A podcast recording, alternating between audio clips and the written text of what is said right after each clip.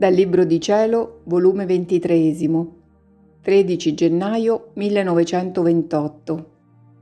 Come Dio accentrò tutto nell'uomo nel crearlo e come nella storia della creazione ritorna all'assalto ed accentra in una di questa stirpe il primo atto della creazione per formare il regno della sua volontà.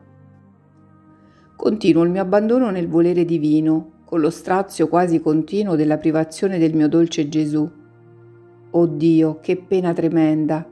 Oh, come rimpiango il mio passato, il suo dolce sorriso, i suoi baci affettuosi, la suavità della sua voce, la sua bellezza incantevole e rapitrice, i suoi casti abbracci, i suoi teneri palpiti, che con tanto amore faceva palpitare nel mio, che mi divinizzava e trasformava la sua vita in me.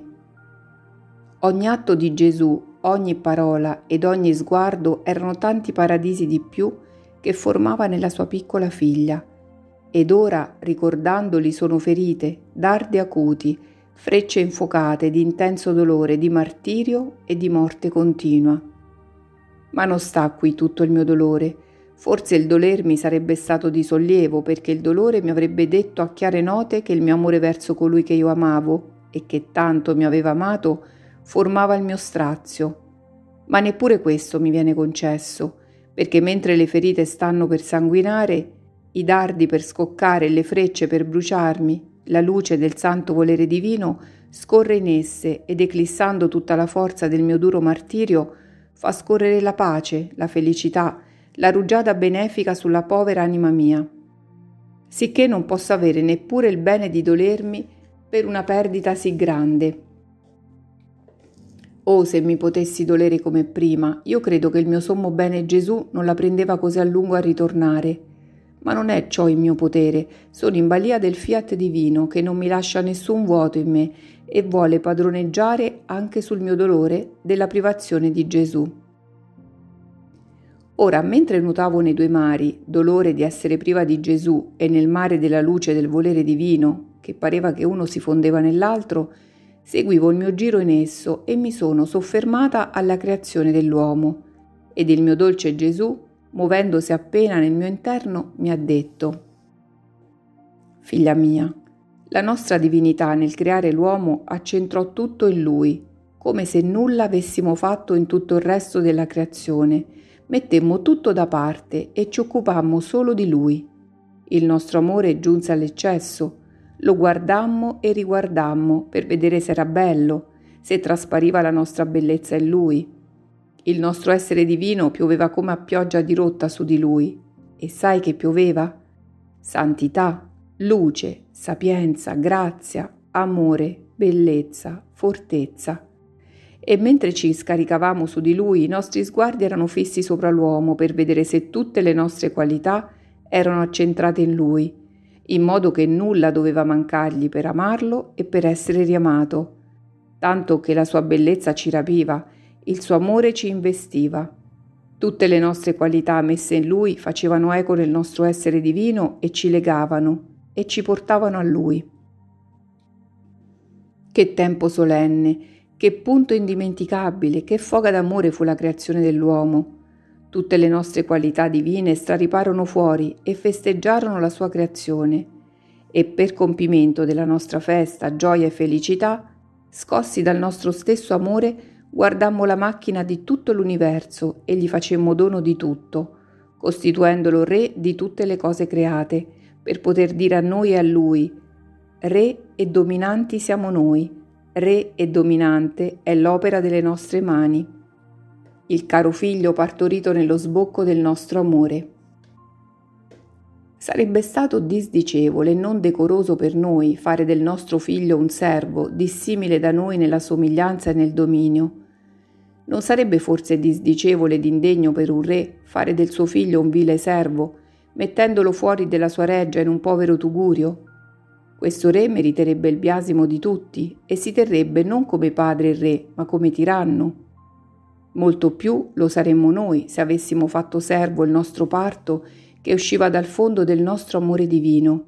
Perciò volevamo il decoro e l'impronta della regalità nell'opera nostra.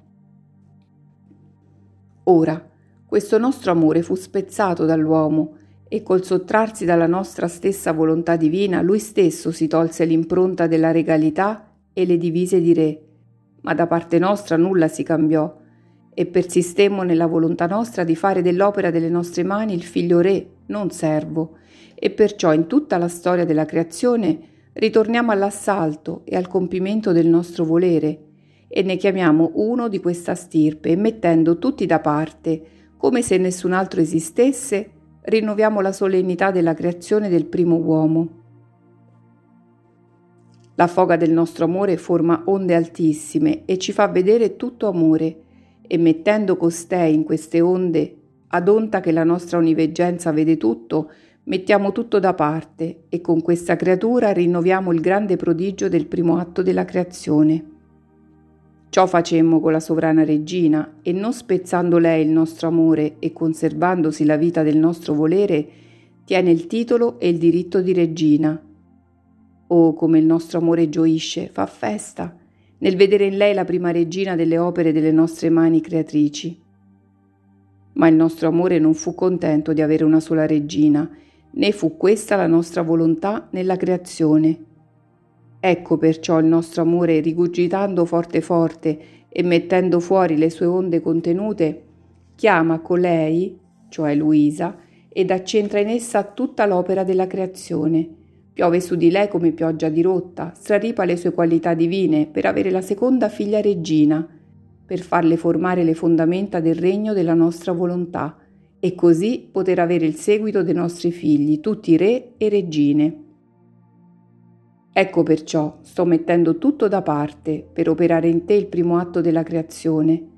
Il mio amore mi forma l'incanto che mentre guardo gli altri mi fa tenere lo sguardo fisso su di te e mi fa piovere tutto ciò che ci vuole per farmi formare il regno della mia volontà in te. Io faccio come un padre che avendo collocati altri figli e dovendo collocare un altro non pensa né a quelli di prima né a quelli che deve collocare dopo ma mettendo tutti gli altri da parte, pensa solo a colui che sta per collocare. E se il figlio è buono e colei che ha scelta è degna di lui, questo figlio è identificato con Luisa, il padre non bada a spese, lo dota di maggiori ricchezze, le prepara un'abitazione sontuosa, insomma, mette fuori tutto il suo amore paterno. Così faccio io quando si tratta di realizzare lo scopo della creazione qual è il regno della mia volontà in mezzo alle creature.